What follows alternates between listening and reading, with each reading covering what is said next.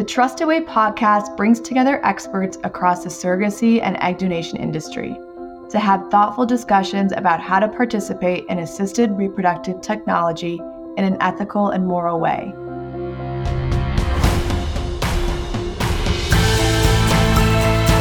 Hosted by myself, Abby Helmuth, and Zach French, me from Seed Trust, the leading third party escrow provider dedicated to bringing more transparency and safety to family building. Each episode features insights from doctors, lawyers, surrogates, intended parents, and other professionals. By highlighting best practices and showcasing partners pioneering a better future, the Trusted Way aims to educate and empower those navigating fertility journeys.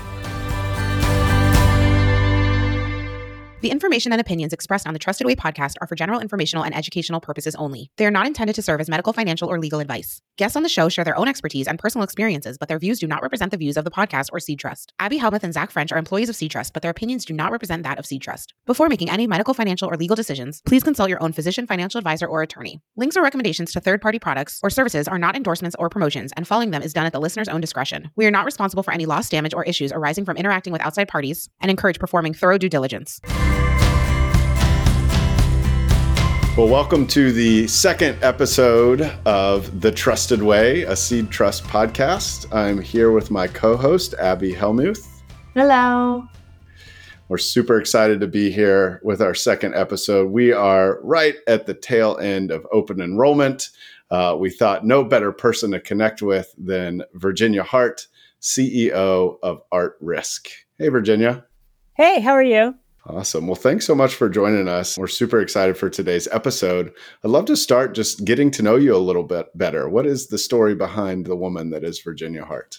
So, um, I was born many years ago. No, uh, so I actually, uh, ARTRisk kind of evolved over time. It actually, I was a director of human resources who changed careers because I learned I don't play nice in the corporate sandbox. And so I decided I had to go out on my own. And a friend of mine was an insurance broker and said, You'd be great at, at doing this because you understand employee benefits. And I said, You're crazy because it's sales and I don't sell things. Um, but I gave it a try because it was an intriguing thing to try. So I did and worked with her for a year and then went out on my own totally. And as a single mom, that was a scary thing to do, but I had confidence in myself, so decided to do it. And one of my clients was a surrogate agency, and they asked if I could get insurance for their surrogates. And I said, I have absolutely no idea. Interesting question. And this was probably in 2000, 2001, 2002, right in that era. And so did some research and found out what was on the market and um, hooked up with a plan that was offered through Lloyd's of London a couple of years later. And then in 20, 2010, ARTRisk was actually formed because at that point in time, the surrogate industry was taking up more of our time than the employee benefit side. So we started gradually doing that shift. And so we formed ARTRisk in 2010, and we've been full on um, third party reproduction with a little bit of individual, a little bit of Medicare, and a little bit of group insurance thrown in. That's great. Thanks for sharing that. It's uh it's interesting how when you start in this niche it seems almost far-fetched that someone would need something like this and then as over the years it's really grown uh, so much. Can you tell us a little bit more about maybe the I guess reactions that you were getting when you were were starting to build your business and starting to grow the surrogacy insurance related offerings that you had and then how that has kind of transformed to today? Anybody who is not part of third party reproduction can't believe that there is enough business to sustain um, not one, but two, and potentially three or four agencies that do this. And yet, there is over time, it's grown. Our business has grown. We started with myself and one employee. And then we had employee, Jesse was employee, I think, two. Then we had employee three that was called Sarah. Employee four was Adriana. And then from there, we've just blossomed. And at this point in time, we have 40 some odd I know it's over 45 because it's open enrollment and we hire a lot of temporaries during open enrollment. So we have many employees and it's grown. And one of the reasons why it's grown so much is that we just truly believe in service. And in order to service the insurance we sell, it's very people intensive. And this is a people business and it's a relationship business. So you you can't just say, "Oh, go to my website and look it up." Because people have questions and they're investing a lot of their money to be able to create a family. And so our goal is for them to create a family in a financially safe environment and provide them the service and answer every question they may possibly have. And so that's why we keep growing. Thanks, Virginia. And you know, probably since 2010, you've seen a lot of changes evolving. And um, how does your team keep up with these changes from state requirements to maybe certain hospitals and different billing clinics? How do you keep up with all of that? Again, we have a very large staff that helps to keep up with it. At the beginning of open enrollment, open enrollment is November 1st to January 15th for the most part. There's some Idaho ends on the 15th of December. I don't know why. And some states, very few do extend beyond that. But we just do a lot of research. So we start in September and we start asking insurance companies for their evidences of coverage so that we can look at them. We when somebody says my surrogate wants to go to hospital Y, we make sure that we have an insurance plan that hospital Y is in. So we're looking at providers before we ever issue a quote. When we find out that a major hospital system is leaving the network, or in California, Oscar left the network this year, Friday left the network in six states. So we let our people know hey, this change is happening. You need to get new insurance. We're here to help you get new insurance. So we really stay on top of A, the thousands of emails I get from insurance carriers that say this change is happening as well as what's going monitoring state legislation as well as monitoring insurance policies. So it's a lot. Yeah, it sounds like surrogacy insurance isn't necessarily a one size fits all kind of deal. Um, it's going to depend on many different factors. So, how do you go about tailoring those different coverages for certain individuals or sets of intended parents and their surrogate? That's where the consult comes in. And so, we like to have a consult with every intended parent we don't always because some agencies handle more of the insurance than others, but we find out does the surrogate have insurance? If so, is it surrogate friendly? And that's why we do policy validations. If it is surrogate friendly, do we need to put in a secondary or a backup plan? What do we need to do to protect them? How much life insurance do they need? What's written in their contract? Loss of reproductive organ, complication insurance. And not everybody needs everything. So we really like to find out where are the gaps and how do we fill those gaps to make sure that the intended parent is financially protected. And every journey is different. You can't just say everybody gets this because yeah. somebody could be overinsured, which is just a waste of money. And you don't want to underinsure anybody and prevent and create a liability for the intended parent. Makes a lot of sense. So I guess for for the intended parents out there, uh, or maybe the the newer surrogacy agencies, what are the actual insurance policies beyond you know your typical medical insurance that you're helping people with? So beyond medical insurance, we take a look at um, first of all, we do a policy validation to see if their medical insurance will work or will not work. And then we go from there as far as the medical goes. Um, we also recommend complications insurance, which covers the gestational carrier from the start date of medication through the transfer and any complication that would occur due to the transfer. And the reason why that's important is that even though she has health insurance, a health insurance policy has the right to deny coverage for non for complication due to a non-covered service. Most insurance companies do not cover fertility benefits. Therefore, and she is probably not deemed infertile, right? So she wouldn't meet the definition of the insurance company's policy. Yeah. Therefore, if a complication did occur due to the transfer of the medication, whatever, they would have the right to deny that. Um, and then the intended parents would be financially responsible for those bills. So we feel that's important insurance to get.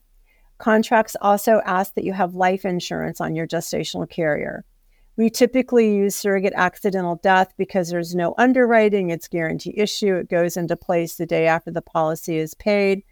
If they, they have a medication, uh, you know, after the start date of medication or after, it's a one time premium. It's valid for 18 months.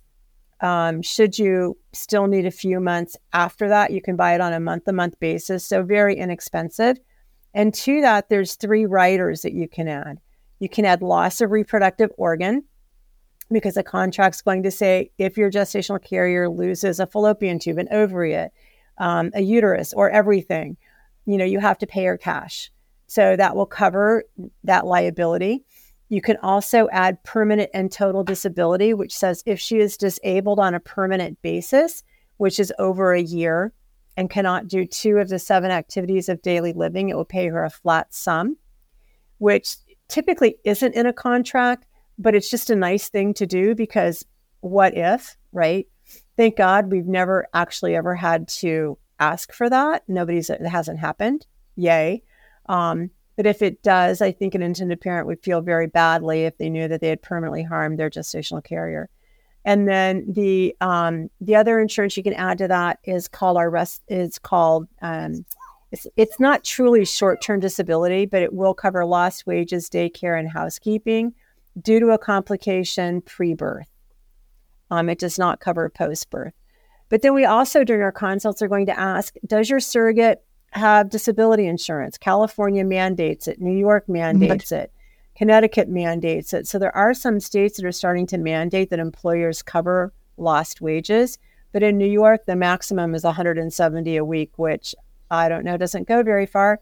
Yeah. Um, so then we also say, where does your where does your surrogate work? Does she have um, the opportunity to purchase a short term disability policy? Most of them are voluntary, which means it will come out of her paycheck. Most employers have it come out of your paycheck pre tax, so the hit's not very big. The only caveat with those is you have to conceive after you have the insurance. Uh, so it's open enrollment for a lot of employers. And so we're telling everyone go ask your surrogates if their employer offers this because it can save them a tremendous amount of money if they're not paying for lost wages. So. So those are the types of insurances that they need. That's interesting. What what is the how has like the um the regulatory landscape transformed from, you know, when you first started to to now? Right. So I used to call Texas the vast wasteland of insurance because um, in the olden days, before the Affordable Care Act, um, maternity was not mandated. And so, therefore, there were many states that did not allow, I mean, you could get an individual insurance plan, but you didn't have to cover maternity. Um, and so, the other thing is, is that you would have to purchase the insurance during i mean it was you could purchase it at any point in time prior to being pregnant because there was no open enrollment period which is a downside now. But um, you had they were all medically underwritten. So anything that in that surrogate's medical history could kick her out um, if she had skin cancer you know if she had an old substance abuse or an old dui things like that could um, make them disqualified. So that was always a challenge. Um, and some states, as I said, didn't have it at all. After the Affordable Care Act, which 2013 was the first year that you could do it, so we're whopping it, we're 10 years here, we're on our 10 year anniversary, and we have done it since year one. So we always say this year will be better, and every year is better, but every year there's a curveball. But anyway, um, so they made maternity as an essential benefit. So technically, maternity by law should be covered in all insurance programs. Um, the problem with that is is that number one, there's that open enrollment period that you have to enroll during, you know, as I said, November 1st to January 15th. Although there are seven states that do allow pregnancy as a qualifying event. So that's actually new because there were none. And now that's more and more states are making pregnancy a qualifying event. Um, there also are plans in states that do not cover surrogate pregnancies, even though I believe legally they have to. Uh-huh. But the CMS, which oversees the whole ACA, said that they did give the states rights. So every state has benchmark plans. And if the benchmark plan excludes it, then they allow it to exclude it. Although there are carriers that have been allowed to exclude it because I just don't think anyone's brought it up to their state insurance department. We try. We we write letters and get annoyed at them and they say you're not in Cal you're not in Ohio. So how can you say this? But I'm licensed in Ohio. Um, so, so yes, I? I? can. Yeah. um, so th- yeah. So that's been an interesting dilemma. The other interesting thing that's happened is that in California, especially, um, the lien language has just taken hold. It used to be only Kaiser had lien language. And now um, almost every carrier does. There's one that doesn't.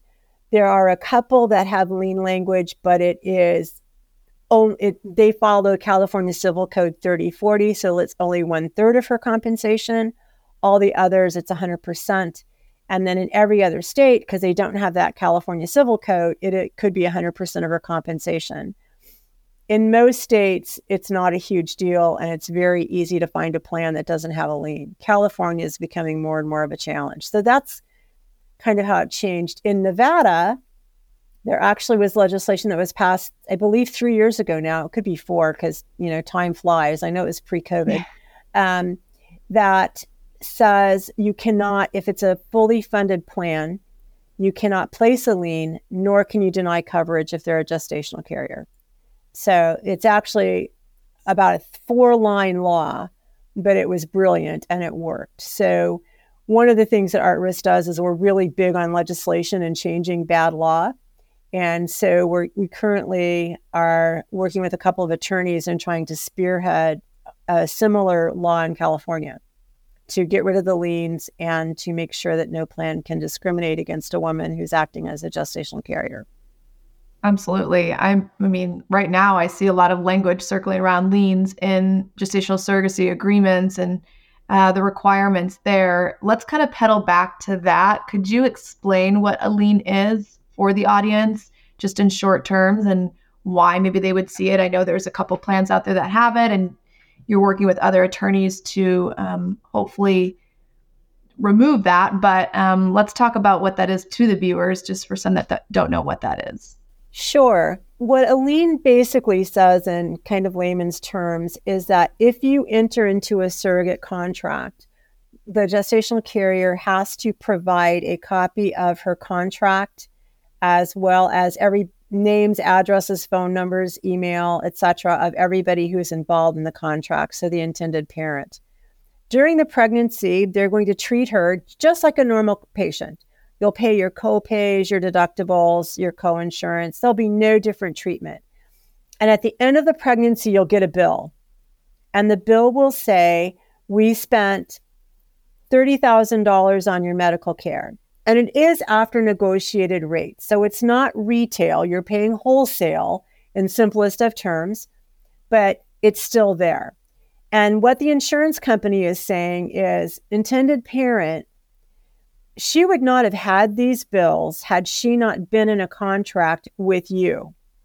Therefore, you need to pay us back because we have been quote unquote harmed by the fact that you're paying her to be your gestational carrier and that cost us money.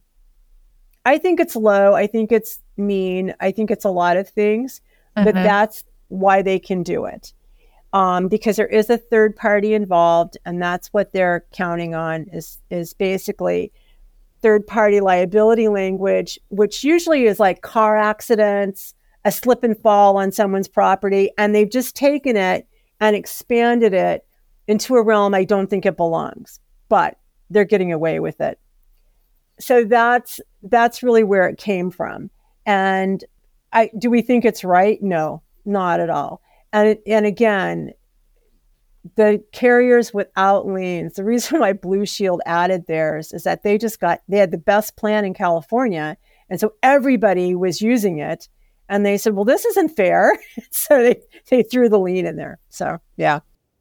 Is there negotiation that needs to be had at the end? And is that done by the attorneys, by the insurance broker? Who handles the negotiation if there is a lien in place?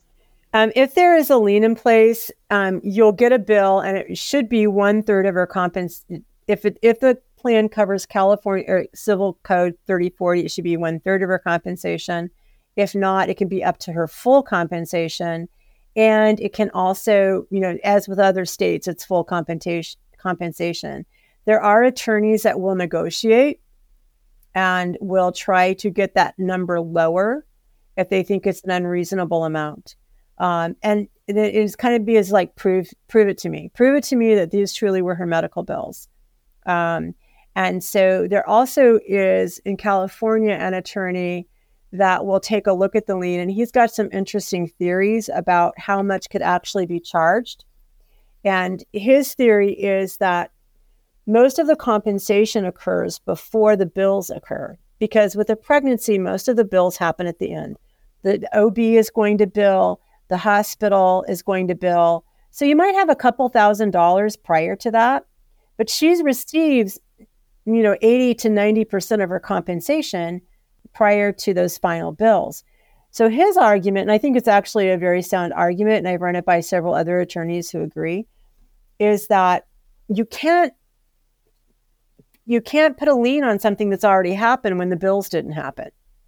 You can only put a lien on what's happened after she gets paid after those medical bills and you've actually incurred the loss because you didn't incur the loss in January, February, March, April, or May. You incurred it in June. And in June, uh, June and July, she received, I'm making these numbers up, $10,000. So that's really all you're entitled to. And it's actually a very interesting argument. Um, my husband's an attorney and he negotiates liens, but in another world. And I asked him, I made him listen to a webinar about it one day. Um, and he said, Yeah, it's a great theory. He actually has a different one. I'm like, Great. Well, then quit doing what you're doing and come do this. um, he so far has not accepted my invitation. Um, I'm working on that. But anyway, I think it's a very good argument. And I think that if more people start invoking it and using it, we're going to, once the insurance companies don't make money on it anymore, then it, then they're spending money to lose money and they're not going to do that. Right. So it's the more pressure we can put on insurance companies, and I'll probably lose all of my appointments after this podcast, but the more, um, the more pressure we put on them, I think the more realistic we can get them to be, honestly. You know, and, you you say that, Virginia. Um, I'm not kidding, the, actually, but yeah, no. I know, I know, and and one of the things that when we first met, um, like I just like was mesmerized by is just your advocacy for the actual clients, right? Even though you have to deal with insurance uh, companies as a broker, um, what I see or what I hear from you is just always a passion to try and get what is right for the client, and it's it's really admirable. Thank you. Yeah, no, I think it, again, especially when you're dealing with people who are turning to surrogacy because it truly is their only way to have a child. Um, I don't think, you know, most women who become, who are infertile never thought at age eight this would be their path, right? Mm-hmm. And when you're dealing with the LGBTQ community, this is the only way they can family build. And it is an extremely expensive process. And so anything that that's just why uh, anything we can do to keep those costs as low as possible and as reasonable as possible, even though we are just, you know, a drop in the bucket, is helpful. So that's truly, it really is our passion, honestly. I love that. Uh, we need more of that. I think, uh, you know, having come into this industry as an intended parent originally, then morphing into the nonprofit now with, with Seed Trust for the past six months uh, one thing that has remained consistent is that almost every single person I talk to in this industry is is has some sort of passion to see it succeed. Um, I think many would, like you said, alluded to earlier, say like, is this a big enough niche market to go play in? But unfortunately, the statistics are uh, making it so that it's going to be even more crowded every single year from here on out, just because infertility rates are going through the roof. Uh, right. And we are starting to be more accepting of people's different values. And uh, it's, we're going to need a, a, ton of support and a ton of knowledge from people like yourself, from people like Seed Trust that have been doing this for a long time uh, to make sure it's done the right way. I want to switch gears a little bit, um, unless you wanted to say something in closing. No. Yeah. Go ahead. So, you know, it is open enrollment right now. Um, people are, you know, they're used to maybe if from an employee standpoint, picking a new insurance on their, you know, whatever platform they have at their uh, at their current job. What are, you know, some of the big, you know, five or ten things that you know different people that are considering journeys and that agencies should be taking into account uh, while we're in this period of open enrollment so i think that the first thing that people need to know is that you need to definitely take a look every year even if you're enrolling as an employee in the same employer sponsored plan you need to take a look at it again because if you evaluated it in 2023, that doesn't mean that 2024 is going to have the same language. My favorite example is Costco. For years, Costco covered surrogate pregnancies. And then all of a sudden, they threw in an exclusionary clause. Um, and if somebody was relying on, well, I had Costco last journey, and so I still have Costco, so I'm good, you're not. And you just, that's why it's very important that every journey, every um, every year, take a look at that plan and make sure it did not change. Um, if it's a fully insured plan, the, the language is pretty accessible. If it's self insured, it can get harder to find, but that's really important. So that's one thing I always say. Um, another thing that you need to take a look at is what is your employer offering you? What other benefits can you pick up? Can you pick up long term disability? Can you pick up short term disability? Can you pick up you know, what are they offering that would help in this journey? A hospital indemnity plan that's going to pay for every day you're in the hospital, which most journeys it's two or three days, so it's not a lot. But if you're on bed rest in the hospital, it could be a month or a month and a half or two months. So that's important. So uh, take a look at what your employer is offering. And if you're an intended parent or an agency, have them sign up for everything because it's far cheaper to do it through an employer and it's available when it may not be available on the open market and it's going to be more expensive and it's going to be more restrictive. So, whatever you can grab from an employer, grab from an employer. Um, and if an intended parent needs to pick it up, they need to pick it up. Short term disability is literally through an employer, probably, you know, if it's a group plan, $15 a month or less. If it's an individual plan, it's going to be more, but still so worth it. And because it's going to pay after she gives birth when you're out for six weeks, you know, which is typical with a pregnancy, two weeks before, six weeks after, that's a lot of money that an intended parent would not have to pay if there is disability. Um, my other thing is take a look at, make sure that everything in the contract is covered. Know that open enrollment ends and then know what your options are. So let's say you're not planning on transferring until July. Do you need to purchase an ACA plan now? Or does she live in a state where we can cover an emergency situation or a complication far less expensive than have and then put an ACA plan in place next Jan, you know, January of 2025 at this point in time. Um, so are there ways we can mesh things to try and, and bring down that cost? So knowing when the transfer is, uh, even you know, everyone panics because it's like I've got to do it now, and in most cases, you're right, you do. Um, but there are also some caveats that you may not have to if you're especially looking at something or you haven't even decided on a surrogate. Right. Well, if you haven't decided on a surrogate, we can't get insurance for a, a mythical person. It doesn't work that way. Not yet. Um, not yet. Yeah, someday. Um, so there's all. Yeah. So that's an interesting. That's important to know too. Is that you do have other options in some states, in 38 states actually, where you can do the short term and the short um, the short term insurance, which can work. Um, I also think you need to work with somebody who is going to be there for you, um, with an agent or an, that's not just going to sell you the insurance and then when there's a problem, back off and say, "Oh gosh, sorry, not my problem," because this is a journey. It is not, you know, one and done. And the most common things that happen are like doctors can leave networks or you're told that your surrogate safe insurance isn't surrogate safe because there was an idiot, excuse my language, on the other end of the phone who did not say something correct. And so, you know, what do you do? Well, you need to have that straightened out because you want her to see the OB. So we actually get on the phone, we will work it out, we'll make sure that that happens. and that she gets to see that doctor and that it was surrogate friendly. And, you know, we'll put the insurance company, the doctor's office, and ourselves on the phone. Um, what happens if the agent made a mistake and signed her up for the wrong plan? What are they willing to do to, because now, let's say you picked a plan that was $2,000 deductible and they enrolled you in a $6,000 deductible plan. Well, that's a $4,000 swing. Who's taking care of that? right? So are they going to then make you financially whole, which in my opinion, they should, and we would. Um, we first try to avoid a mistake, but if one happens, we're, th- we're going to fix it and we're going to make it right.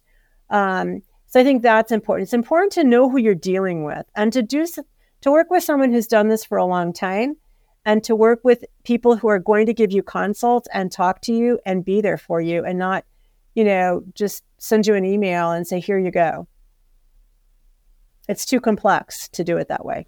So, so I guess if I had to sum that up, uh, things change.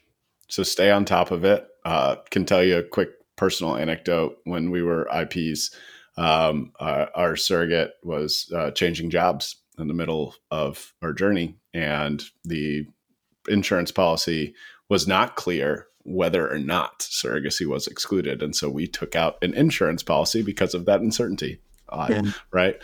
So so things can change, and then also know that you have a human on the other end that is actually looking out for your best interests. It isn't simply looking to sell another policy.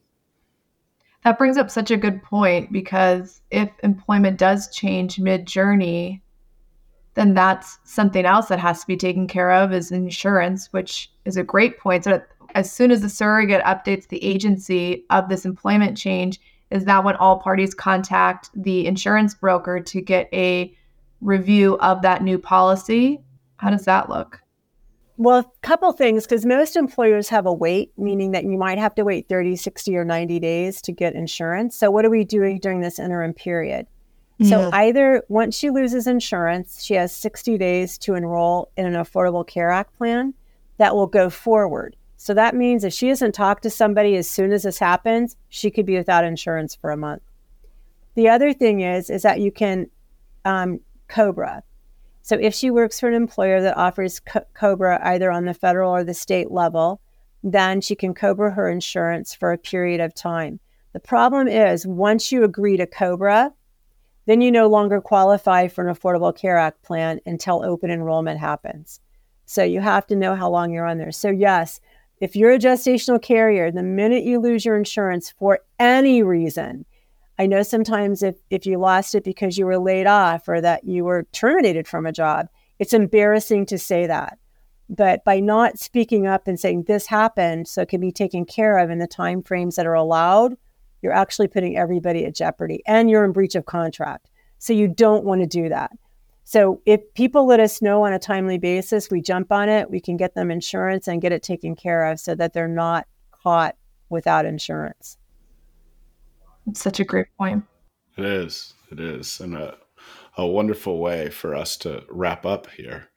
Virginia, this has been amazing. I think that we have packed in a lot of information uh, some people may have to listen to this episode twice to make sure that they understand uh, all these intricacies of insurance. I'm still learning a ton of these terms uh, every time I talk to you. Um, so we really appreciate everything uh, that you have offered on this podcast. Is there any closing thoughts or remarks that you'd like to make? You know, just again, if you're embarking on a journey, make sure that you cover all of your bases, that you look at your contract carefully, and that you have insurances in place to cover your financial liabilities. That's the most important thing. And that you work with someone that you're comfortable with and that's going to be there for you. Awesome. Some thanks. You're welcome. Thanks for having me. Thank you for tuning in to The Trusted Way, a Seed Trust podcast. We hope you've enjoyed this episode please take a moment to leave a review on your podcast app and be sure to subscribe so you can stay up to date and never miss an episode. If you'd like to reach out, you can connect with us on Facebook and Instagram at Seed Trust Escrow. For links to everything discussed in today's podcast, be sure to check out the show notes. That's it for now, but we'll be back next month with more engaging conversations.